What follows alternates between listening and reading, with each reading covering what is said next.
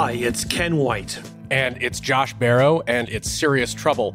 Ken, it's been a good week for uh, audio recordings of former President Donald Trump, I would say, or a good week for us as hosts of a podcast about the legal travails of Donald Trump. To the extent that he creates new legal travails for himself, that's good for business. And uh, these uh, these audio recordings have been have been good for that. Yeah, uh, it's not good in a lot of other ways, Josh. I mean, uh, not to be a critic or anything, but uh, yeah. So this is a further illustration about why running your mouth is a bad thing. Yeah.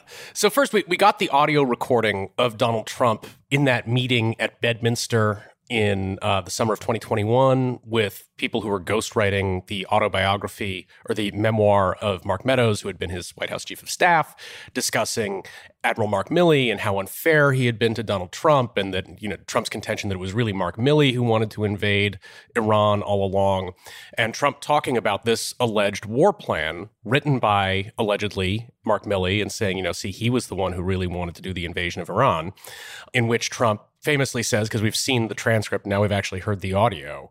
Uh, well, let's let's play a little sound of that. Declassify. Out a, a, yeah. See, as president, I could have declassified yeah. it. Now I can't, you know. But this is yeah, classified. Now, now we have a problem. Isn't that interesting? Yeah. It's so yeah. cool. I mean, it's so. And so, Ken, the former president has spent much of this week trying to explain what it is that he was talking about there, um, saying that he didn't really have the war plan document, that it was bravado, uh, that maybe what he was holding up when he was talking about plans is that he had a plan for a building or a golf course. But so I think part of the important thing to focus on here is that the the legal issue in the case is not actually the Iran war plan. He has not been indicted for possession of that document. The government never found the document. Um, it's not one of the 31 documents found at Mar-a-Lago that he's charged for possessing. So the question of did he actually have that document in his hand at that time is not actually that legally important. What's really important on this tape is the demonstration that Trump understood that he had not declassified all the documents that he took away with him after he left the presidency, um, that they were still classified then, that makes them still secret, and he's not allowed to show them around to people. That's the important thing for establishing the necessary intent to prove the crimes that he's been charged with. Right. So, again, this is a perfect example of this gulf between what's smart in court and what's smart in public relations. In public relations, the idea, well, I wasn't actually waving around the Iran war plan and, and making brags about it, uh, is important. But in the, the case, it's just not. Uh, he, he's demonstrating what his willfulness is with respect to the other documents he retained. And if anything, this argument that he was just engaging in bravado uh, while true, and I'm glad I'm not the one who had to teach him what bravado was and train him to say it, it emphasizes the prosecutor's point. In other words, he knows this idea that he's not supposed to have classified documents and can't declassify anymore is uh, he knows so well that he's using it to bluster and make a point on something else. The other thing to notice here is just how uh, audio recordings uh, are so powerful. I mean, here you got a what 150, 175 year old technology that's still absolutely hosing people because there's no mm-hmm. comparison between testimony about what people said or even a cold transcript and hearing them in their voice and their idiom in in their personality say it. So this tape is terrible for him. Uh, it's it, it energizes people listening to it. It's exactly the sort of thing jurors love and perks up their attention. Uh, so it's it's a very bad tape for him. Which of these tapes can we expect jurors to hear? Because I mean, we keep seeing in the media him trying out these new explanations of what he was up to in that meeting, but those explanations likely won't be heard in court, right? His team can't bring his interviews in as basically as his own testimony? Is it basically the, the prosecution will be deciding which of these tapes to play and they'll only be the ones with the damaging story? Exactly. So, uh, under the hearsay rule, you can bring in any statement of a party opponent that you want, any statement by the other side, in this case, Trump. But you can't bring in your own prior statements because that would be a way to get out of having to testify. So the government can make a supercut of all the different stories he's told and play it to the jury and laugh at him. But Trump can't do a supercut of say, well, you know, we don't need to testify, just listen to what I've said on TV. You can't do that. But I do expect that they'll find some of the juiciest prior statements and have them keyed up.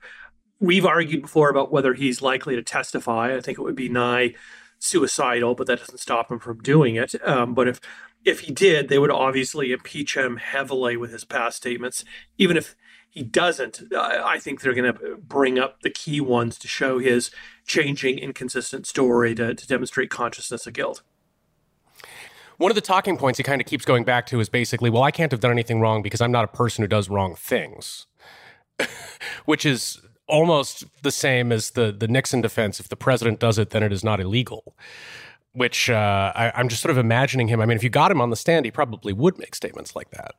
He probably would, which is why you don't put him on the stand. But that statement that if Trump does it, then it's not illegal, or to modify it a little more accurately, if Trump does it, I don't care if it's illegal, is a perfect mm-hmm. encapsulation of his base, of the way they feel about him. So that's just playing to his base, that whole concept. Mm-hmm. Um, Rudy Giuliani also, uh, speaking of people who are saying things that they probably shouldn't say, uh, we got news reporting that Rudy Giuliani came in for an interview with investigators uh, who are looking into matters related to Donald Trump's post election activities. Rudy, of course, went around the country filing a number of these very stupid lawsuits trying to challenge aspects of the election results in 2020. And I was really struck looking at this story. I was trying to find the subpoena and basically where the story would say that Rudy Giuliani appeared before a grand jury pursuant to a subpoena. And that's not apparently what happened. It's that Rudy Giuliani sat for an interview with investigators, which must therefore have been a voluntary interview that he could have declined, right? He could have. Uh, we're going to put voluntary in quotes because of Rudy's mental state. Uh, but uh, yeah, and he um, he should have taken the fifth if they subpoenaed him to the grand jury. He should have refused to be interviewed voluntarily. And before you ask, was this a good idea? Sarah? Yeah, Ken, was this a good idea? Sarah, goat me. okay, so no, it was not a good idea. It was a he's he's obviously a substantial figure in the investigation with exposure on on numerous levels. It was a terrible idea, but it was a very Rudy thing to do. Uh, the mm-hmm. completely mm-hmm. misplaced confidence and bluster and sort of the trying to be like Trump, but not that good, uh, not that light.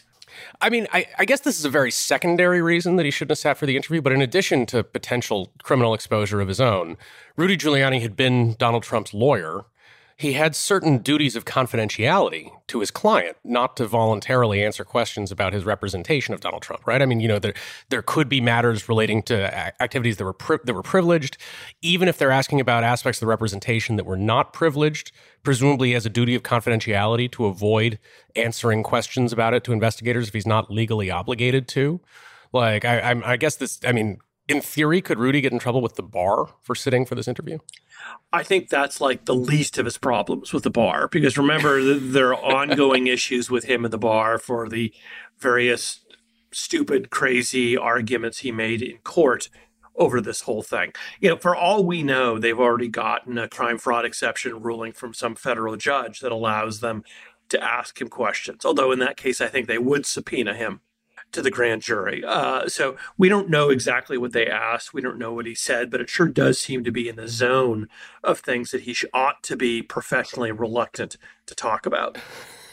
When we say that this is the other prong of Jack Smith's investigation, so he's looking into issues related to the documents at Mar a Lago, and then he's looking at issues related to the aftermath of the election in January 6. There's sort of a few different things that the aftermath of the election in January 6 can refer to.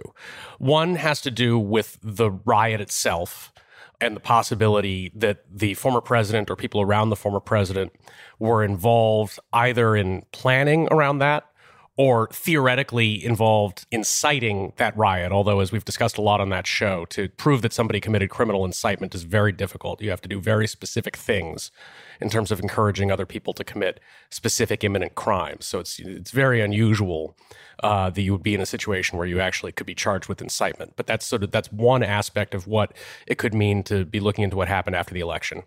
The second has to do with efforts to interfere with the vote count, whether that's with state level officials and the count that they produce or the slate of electors that they send to Washington, or whether it has to do with Mike Pence and the Congress and trying, by means other than the riot, to disrupt the, the, the counting of the electoral votes in the Congress.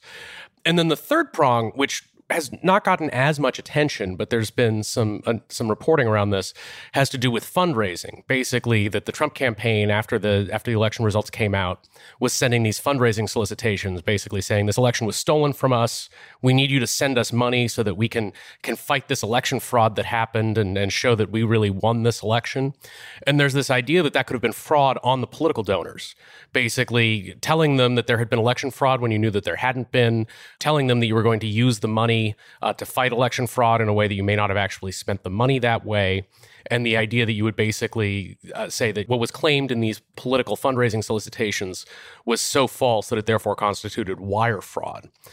Do we have a sense of, of which of those theories Jack Smith is, is pursuing right now? Well, we don't have any confirmation. We can only sort of read the shadows on the wall. I don't see anything suggesting that Jack Smith is spending a lot of time on the incitement theory. That is, on the theory that Trump, uh, you know, incited a riot through his speech on January 6th that immediately preceded the crowd going over and, you know, looting the Capitol.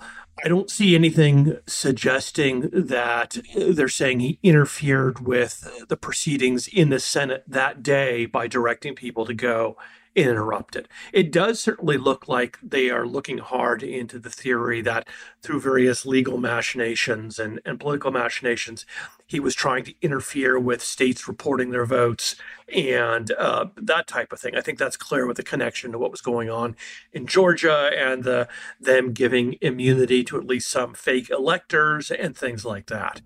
There are also definitely uh, indications that Jack Smith is looking into this uh, donation fraud theory. There are all sorts of indications. Subpoenas have been going out about that. This latest story indicates that they asked Rudy Giuliani about that, about fraud in connection with requests for donations to stop the steal. And uh, that was interesting. Historically, the Justice Department has been reluctant to go after donation solicitations in politics on a fraud theory because it seems like it goes right to the core of political speech and uh, it's a little sticky. But we've seen recently they will do it, especially when the nature of the fraud isn't so much like lying to the public about, you know, whatever you're trying to whip them up about, but lying about where the money's going to go. So we've seen this prosecution of George Santos on that theory. We saw the prosecution of Steve Bannon, who, of course, was pardoned on the theory again about soliciting donations for something and then using it for something else entirely. So it, it does look they're looking into that. I don't think that Jack Smith is going to go on a theory that Trump and his people knew that he had lost the election, but argued that he hadn't. I think that goes too much to opinion and it's too hard to make that fraud as opposed to political bluster. I do think it's possible that uh, if they lied about how the money was going to be used, where it was going to be sent, that type of thing, that that could be the basis for a fraud investigation and possibly even a prosecution. It's remarkable to me because so many fundraising solicitation emails that I look at I can just look at them and say this is full of lies, and I don't and I don't even mean that it's full of lies about like you know they're sending a death panel to kill your grandmother or that sort of thing. There's all these fundraising emails that say things like you know if you send money today, there's going to be a six times match, or it'll say you know the the email looks like it comes from the candidate directly and basically says if you don't send money, I'm going to have to drop out of the race claims that are, in in a, colloquial sense, false and that are designed to mislead often, you know, older people who lack the mental capacity, lack lack the faculties to understand that this, you know, this is not really Donald Trump emailing them personally, or even even some of the emails from Democrats look like this, especially on the on the House of Representatives side.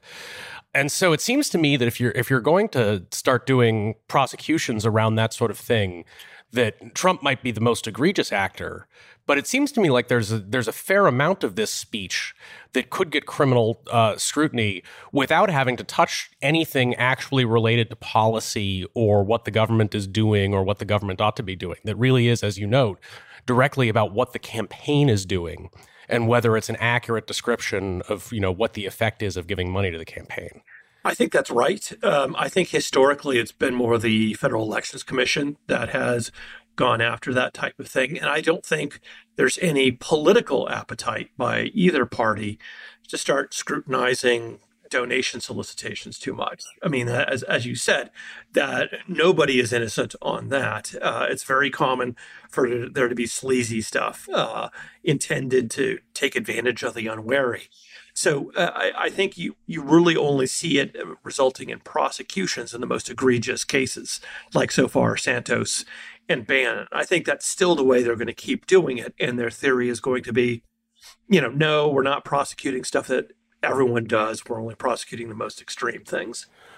Well, I mean, is it the the the Santos case is different, right? I mean, the Bannon case about we build the wall was very similar to what you're articulating might happen here with Trump, which is basically they they went out and they created this committee that said we're going to build a private wall on the southern border to keep people trying to come in from Mexico out. Right. And they raised all this money and they didn't spend it on building the wall. And that's, you know, you lied about what the money was was going to be used for in the campaign committee purpose.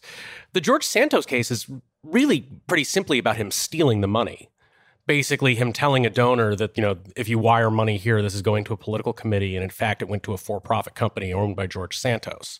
That seems like that's not even really about the activities of a campaign. That's about leading someone to believe they're sending money to a campaign. And in fact they're sending it to you well, I would say it's just on a retail rather than a wholesale level.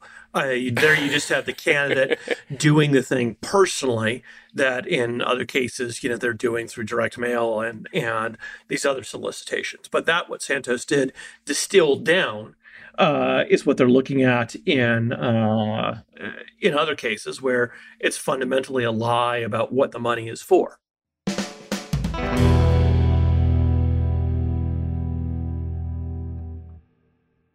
Let's also talk this week about Bedminster. There was an article in the New York Times about the way that federal investigators have been looking at the president's summer home in New Jersey they did this unannounced search of his winter home at Mar-a-Lago down in Florida and found all these documents there. There's also a lot of evidence about the the former president having possessed classified documents at Bedminster, including that tape um, where he appears to be waving around the Iran war plan in a meeting that occurred at Bedminster in New Jersey. And and we talked a few weeks ago on this show about could they have indicted him in New Jersey? Why didn't they search Bedminster? And there seemed to be some answers to that in this New York Times story, which is to say that they didn't have the same kind of evidence about the documents continued presence in Bedminster that they had down in Florida. And so investigators were not sure that they would actually be able to get a search warrant to look at Bedminster for documents. Right. And first of all, Josh, was he waving around a war plan or was it a golf course plan? I mean, that's the whole who thing. Could, who could say? Who can say? It's all bravado. Uh, right. So, one of the things that judges, especially federal judges, want to see uh, in a search warrant application is some indication of, of, for want of a better term, freshness. So, an indication that uh, these things that you say are evidence of a crime, that there's a basis to think they would still be there. So if you've got some place that like it's an ongoing drug operation, then it's reasonable to expect that the drugs and paraphernalia are still going to be there if it was happening yesterday. But if it's something that was happening with documents and the evidence you have about when that happened is a, a, year ago or something, then that's different. Now, I would say most of the time, getting a search warrant in, say, 2022 for things that happened in 2021 is probably fresh enough for most federal judges. But when you're dealing with the former president of the United States, and all these heightened political factors, then you, you're likely to have federal magistrate judges who are a little more nervous about uh, getting it right. So uh, with with Mar-a-Lago, you had extremely contemporaneous evidence that things were still happening, like days before the search warrant, indicating that the documents were still there. Bedminster, you had some evidence, but not as much that there might still be documents there. So that's probably why they didn't want to take the shot. The story also says that they interviewed a number of Mar-a-Lago employees, that they had a subpoena for surveillance footage at Bedminster. I assume that they might have tried to establish at Bedminster in the same way that they did at Mar-a-Lago, the freshness, the fresh evidence of the presence of the documents, which is to say, maybe you could find video of people moving the boxes around. You could interview employees who might have described that, you know, as we know about the former president getting on a plane in Florida, heading to New Jersey with dozens of boxes that uh, presumably had documents in them. If you had testimony from someone who unloaded the plane and took them to Bedminster, um, if you had video of people moving the documents around at Bedminster recently, that I assume might have helped you get the search warrant. Should we just assume that the government was not able to find that evidence? We could assume that, or we could just assume they were trying to keep it simple.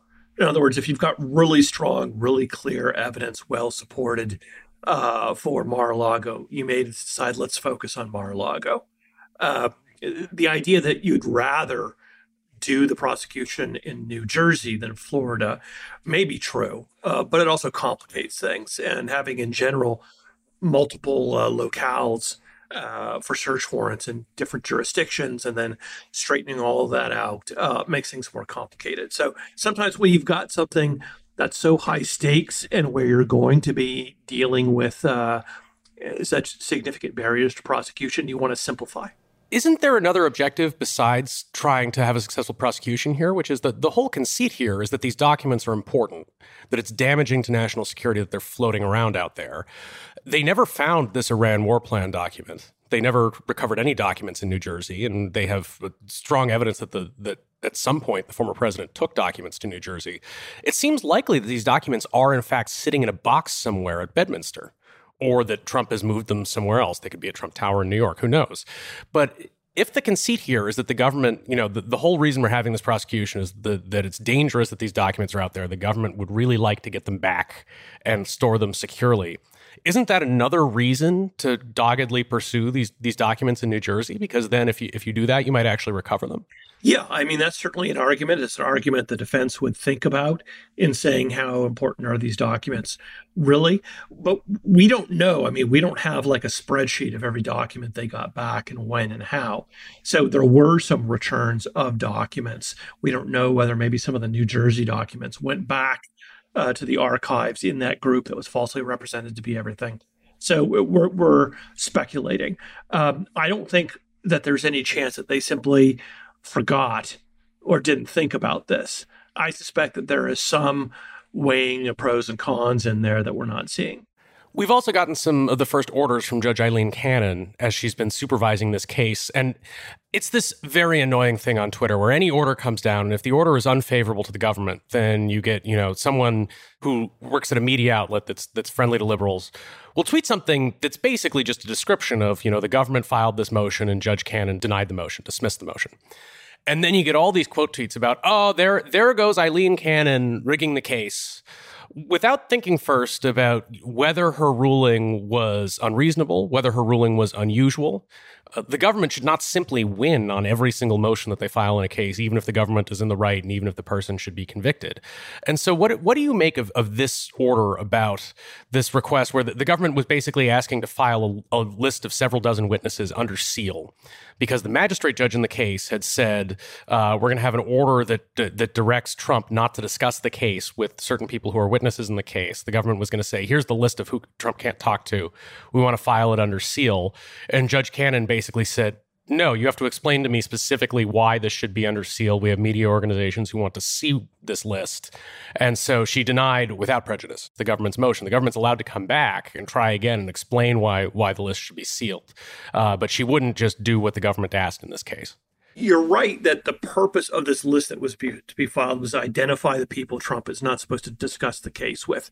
And the government did file what amounted to a boilerplate request to file that under seal. Under seal just meaning that it's not part of the public record. The way the presumption is, things uh, in a public case will be filed so that the public can look at it. Uh, Judge Cannon was right on this, Josh, uh, and but she was right in a way that judges usually aren't. So all too often, the government just makes a boilerplate request uh, without any real explanation of why it's needed in this particular case, without any facts, any law, anything like that, and it just gets rubber stamped. And so here, uh, even though Trump didn't uh, oppose the request to file this under seal. The media had filed objections properly under the existing law because the existing law says that there has to be a specific reason that something is being kept under seal and hidden from the public. So Judge Cannon's response to this, although showing a little more due diligence than federal judges typically show on this, was absolutely correct and not something to get exercised about. There are some federal judges who are sort of constantly sticklers about this.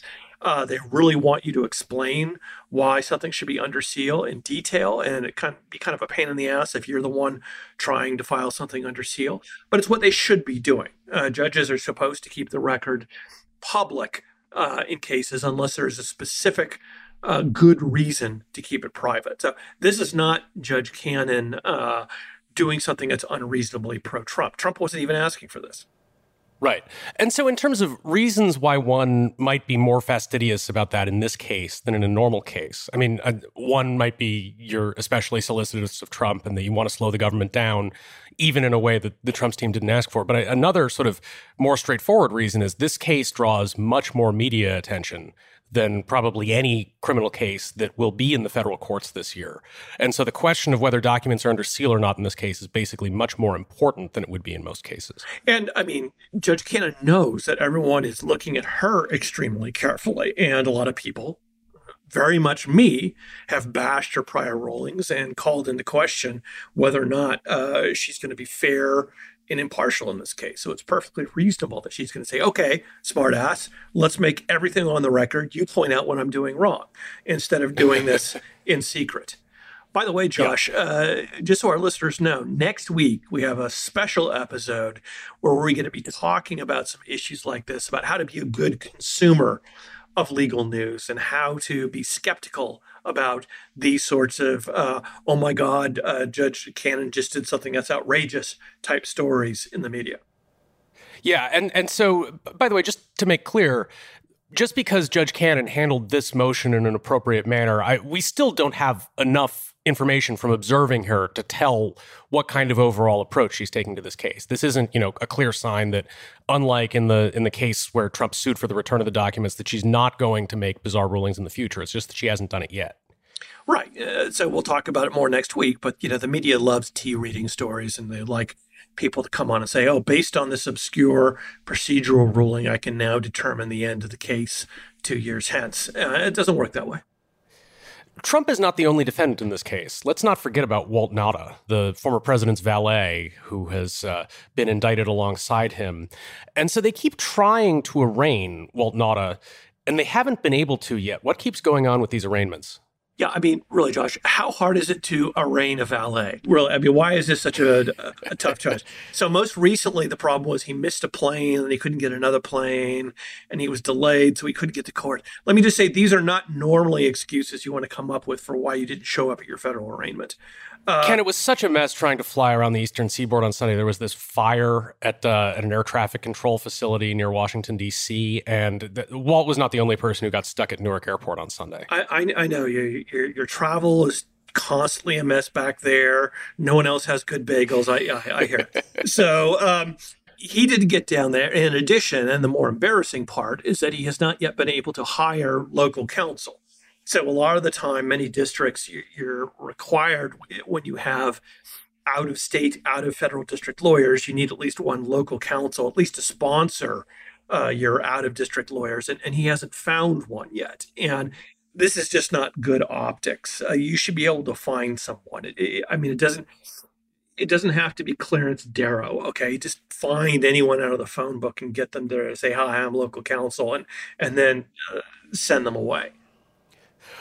Well, so I mean, as I was thinking about why would it be so hard for Walt to find local counsel down there, there's all these reasons why it's difficult for Donald Trump to find new attorneys. We've seen what happens with Donald Trump's attorneys and the infighting and the way that he turns on them, um, and it seems like a real pain to be his attorney. But there's this countervailing thing, which is that it's prestigious to be Donald Trump's attorney, and you can find people who are willing to put up with all that brain damage. I assume if you're thinking about being Walt Nauta's attorney, you're just imagining all the mess that can come with being involved on the defense side in a Trump related representation without the prestige that comes from actually representing Donald Trump. So I can imagine why a lot of lawyers would look at that and say, kind of, eh, pass. And I guess your point is like, you can get any DUI lawyer out of the phone book, and that's good enough because he has this counsel that's coming down uh, from the Northeast who also has to deal with Newark Airport whenever there are hearings down there. Although I was interested, there was a write up by someone from the Lawfare blog who was present for this abortive arraignment where Nauta's non-local counsel came up and explained, you know, I, you know, I still can't file motions in here because I still don't have local counsel with me one of the things they discussed is, you know, well, where will the next arraignment hearing be? And should we do it in West Palm Beach? Should we do it in Miami? And he was saying that he was hoping not to have to come down for all of these things because they'll have local counsel and they'll have the local counsel do it. So I assume they don't really want Saul Goodman They want someone that they, you know, that they can actually rely on to conduct some of that representation so this guy doesn't have to come down from the New York area every time. Absolutely. So if, if you want local counsel who is like an integral part of your team, part of the strategy, uh, advising you about local practices and you know the judges and that type of thing, then that can be hard to find the right person. Although again, not this hard. If you just want someone to stand in an arraignment or other purely procedural things, uh, it's easy. You know, you can go into the parking lot of the federal courthouse and find a guy who keeps his suit coat in the trunk of his car and pay him 500 bucks and send him in and you're good to go.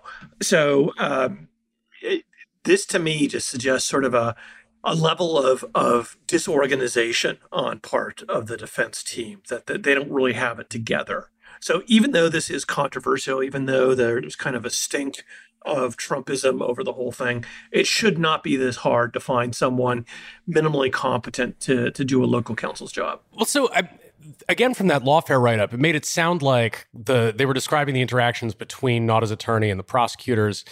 And it looked at least like the Nauta's attorney was approaching this as though this was something that was happening to him uh, that you know all of these you know these problems like my client's not here my client doesn't have local counsel i'm in you know this is such a pain in the ass the situation i'm in.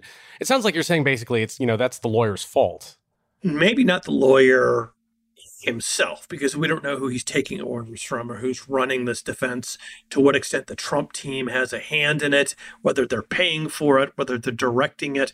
But yeah, all the vibes off that lawfare write up of the hearing gave that lawyer a distinct fuck my life type of vibe uh, to the whole thing. But if they are being, in effect, given marching orders by the Trump team, you can see why it would be a train wreck because that's the the normal operating function of the Trump legal team is uh, chaos. Let's talk about Hunter Biden. Absolutely. Um, and uh, some uh, uh testimony that was released uh, from the the House Oversight Committee looking into the the IRS and and uh, DOJ investigation into Hunter Biden that has led to that guilty plea to, to, tax misdemeanors and a, and a, diversion around a gun offense, and you have some IRS agents saying that there was DOJ interference in here, that this should have been charged as felonies, and that the you know there was political interference on down from on high to protect Hunter Biden. And this obviously is not dispositive, but there seems like there's more meat here than there has been in a lot of the previous congressional Republican efforts uh, to make accusations around the, the treatment of Hunter Biden. Um, in particular, you have this testimony, and then you also have uh, some contemporaneous email documents uh, after meetings that occurred in the fall of last year.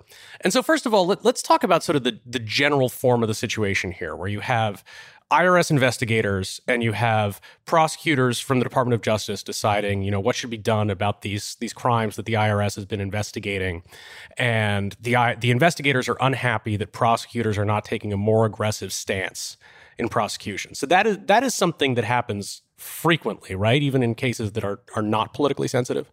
Absolutely. Sort of the, the default is agents being pissed off that federal prosecutors are not going hard enough. Uh, it's a fundamental to the sort of the relationship between federal agents and federal, federal prosecutors. And it's kind of parallel to the relationship between uh, lawyers representing clients civilly or in criminal defense and the clients. The clients are always saying, why can't we do this? Why can't we do that? Why aren't you going harder? Uh, without a clear sense of how things actually work. So, federal agents, particularly IRS agents, are very good at investigating things.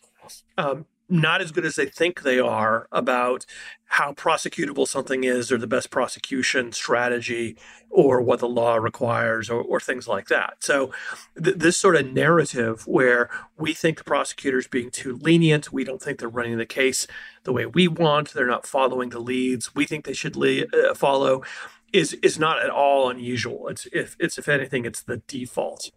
I, I, can't tell you how many times as a prosecutor I had agents saying you should be doing this, you should be doing that, we should go after this person, and in a lot of it was some sometimes it was sensible, sometimes it was sheer nonsense. You know, mm-hmm. I, I, always tell people that I, I, remember the time an NCIS agent was yelling at me for not prosecuting someone for flying the flag at night. And it wasn't like because I was, you know, soft on uh, anti-Americanism. is because that's not a fucking thing. Okay, so consume consume federal agent gripes about prosecutors not going hard enough with that cultural thing in mind. And so here the dispute w- would have been over whether Hunter Biden should have been prosecuted for felony tax evasion um, or for. They, they were looking at a variety of things that they thought they should more vigorously uh, pursue him for or charge him for. They're also saying basically, we thought him we should, we should go after him in different jurisdictions like California right. as well as here uh, and all sorts of things. And for actions related to his 2014 taxes, including in addition to his 2017 and 18 taxes. Exactly. So I don't think you can dismiss this out of hand, and I'm not suggesting you do. I think you would want to find out more details, but I also don't think you should consume it too credulously. So, because it's very typical for agents to have these views that you're not being harsh enough. The other thing that just structurally, I don't really buy the concept that the way the fix is in is that we're going to prosecute him publicly, but we're just going to do a little more gently than we otherwise could have. That to me doesn't make a lot of sense as a way that the fix gets in because so few tax cases get prosecuted uh, out of all the tax cases out there. Uh, you know, one in a million, uh, almost literally the gun charge almost never gets prosecuted the way we talked about before. It would have been childishly simple just to deep six this whole thing and him never get prosecuted. And that, if anything, would have caused less scrutiny. Because the thing about actually prosecuting him is then you've got all this scrutiny into the process and the paperwork and the details and exactly what they know about him.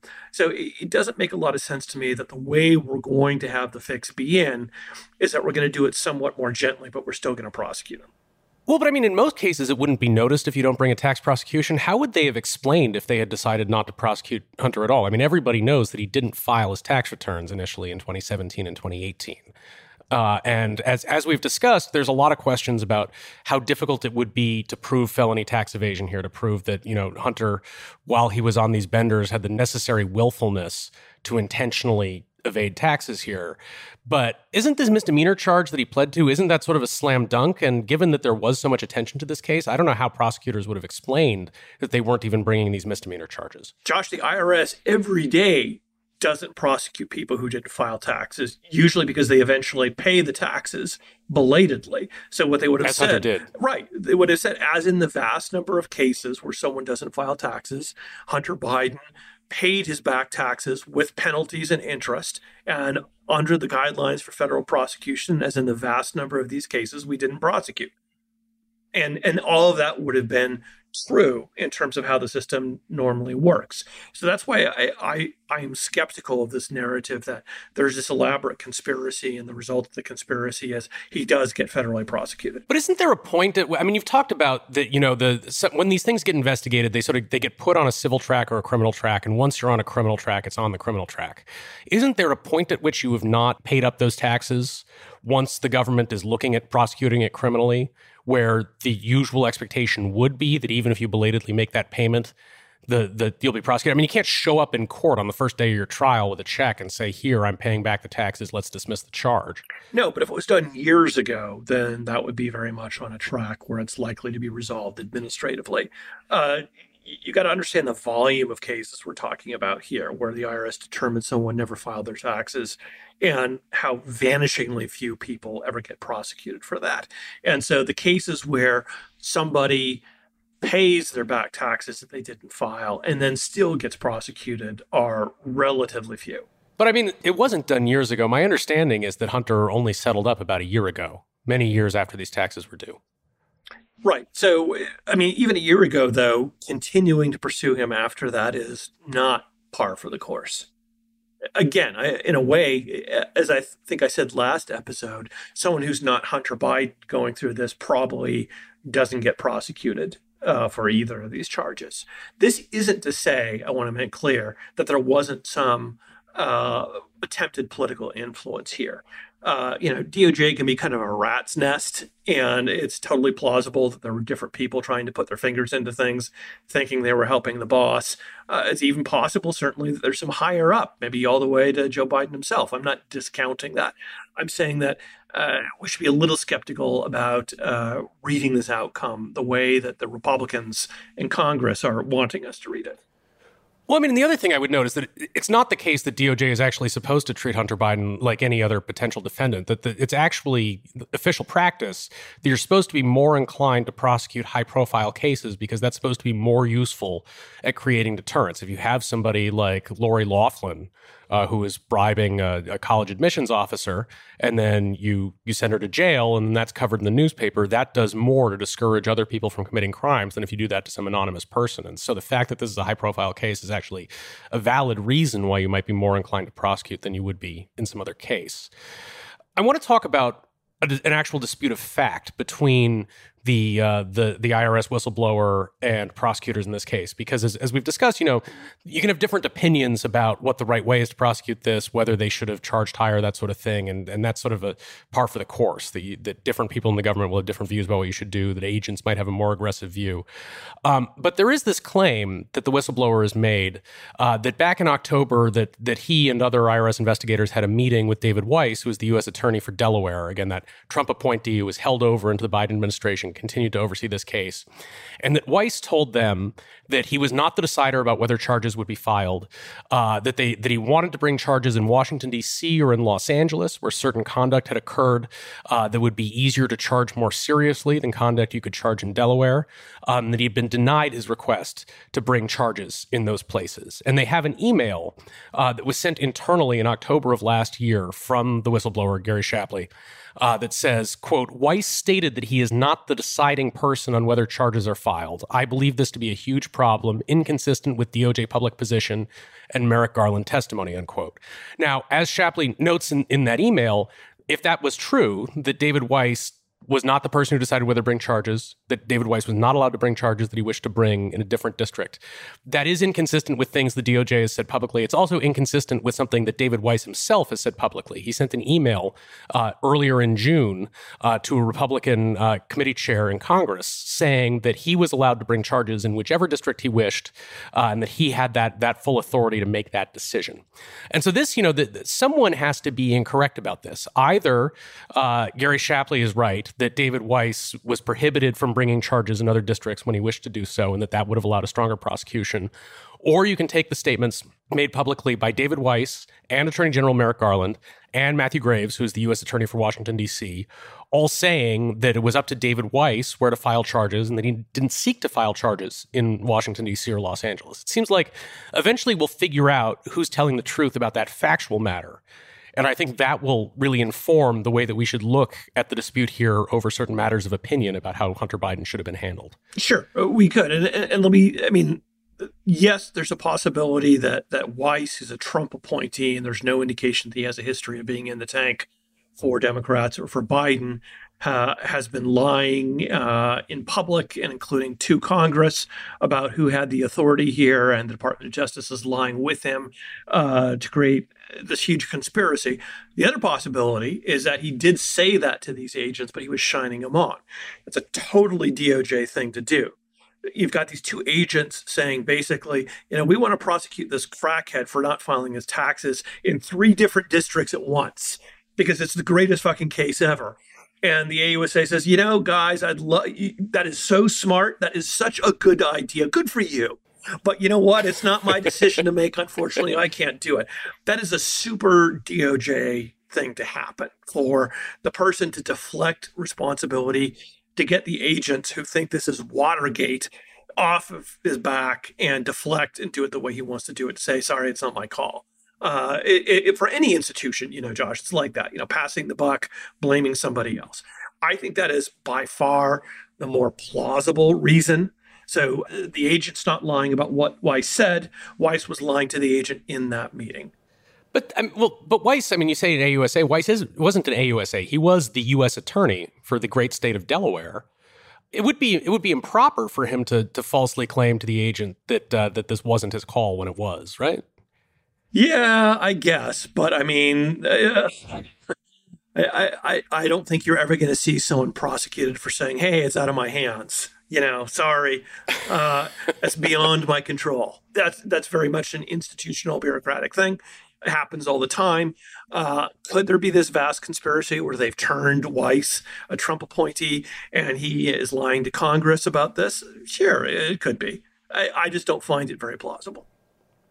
And so then, how will we learn more about this? Uh, the, this, you know, this is clearly something that has more legs. This, the you have mainstream media taking this seriously in a way that it has not taken seriously other Republican congressional complaints about the Hunter Biden investigation. I think for good reason, because there's, you know, there, there's a more plausible story here than there's been in some of the others.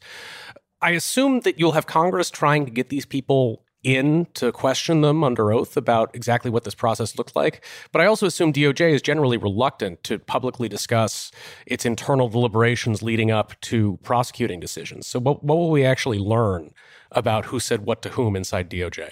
I think that they will very much resist revealing information about the process, about how the decision was made, who was there, what they said. I think we might see some more documents like this email, some more contemporaneous communications or maybe further documents that sort of tell Weiss that this is yours to run and you make the decisions. Uh, but the thing is, we know we're, we're never going to get an answer where everyone says, oh, okay, well, that's the answer then. Glad we cleared that up. This is a, a political argument largely. The uh, the Republicans don't care whether the allegations of political interference are true or not. They care about using as a club against Joe Biden. The Democrats don't care whether it's true or not. They care about protecting Joe Biden. So this is just going to be stuff that's going to be argued out without any real concern about what the true answer is. But I mean, but if we get those documents, we might learn something more about what the true answer is, even if that's not the objective of the committee. Well, we will learn more of the evidence of what the true answer is, but I don't think anyone's ever going to say, oh, yeah, the other side was right sorry. Mm-hmm. I could imagine seeing stuff that would either make me more confident that Weiss always did have the whip hand, that it was always his decision to make, or that could undermine that. I could see that anyway. But I don't see the Republicans or the Democrats ever saying, okay, yeah, you guys were right. Why don't we leave it there for this week? Ken, thank you so much for speaking with me about some additional serious trouble. Always lots of fun, Josh. Serious Trouble is created and produced by Very Serious Media. That's me and Sarah Fay. Jennifer Swadek mixed this episode. Our theme music is by Joshua Mosher. Thanks for listening, and we'll be back with more soon. See you next time.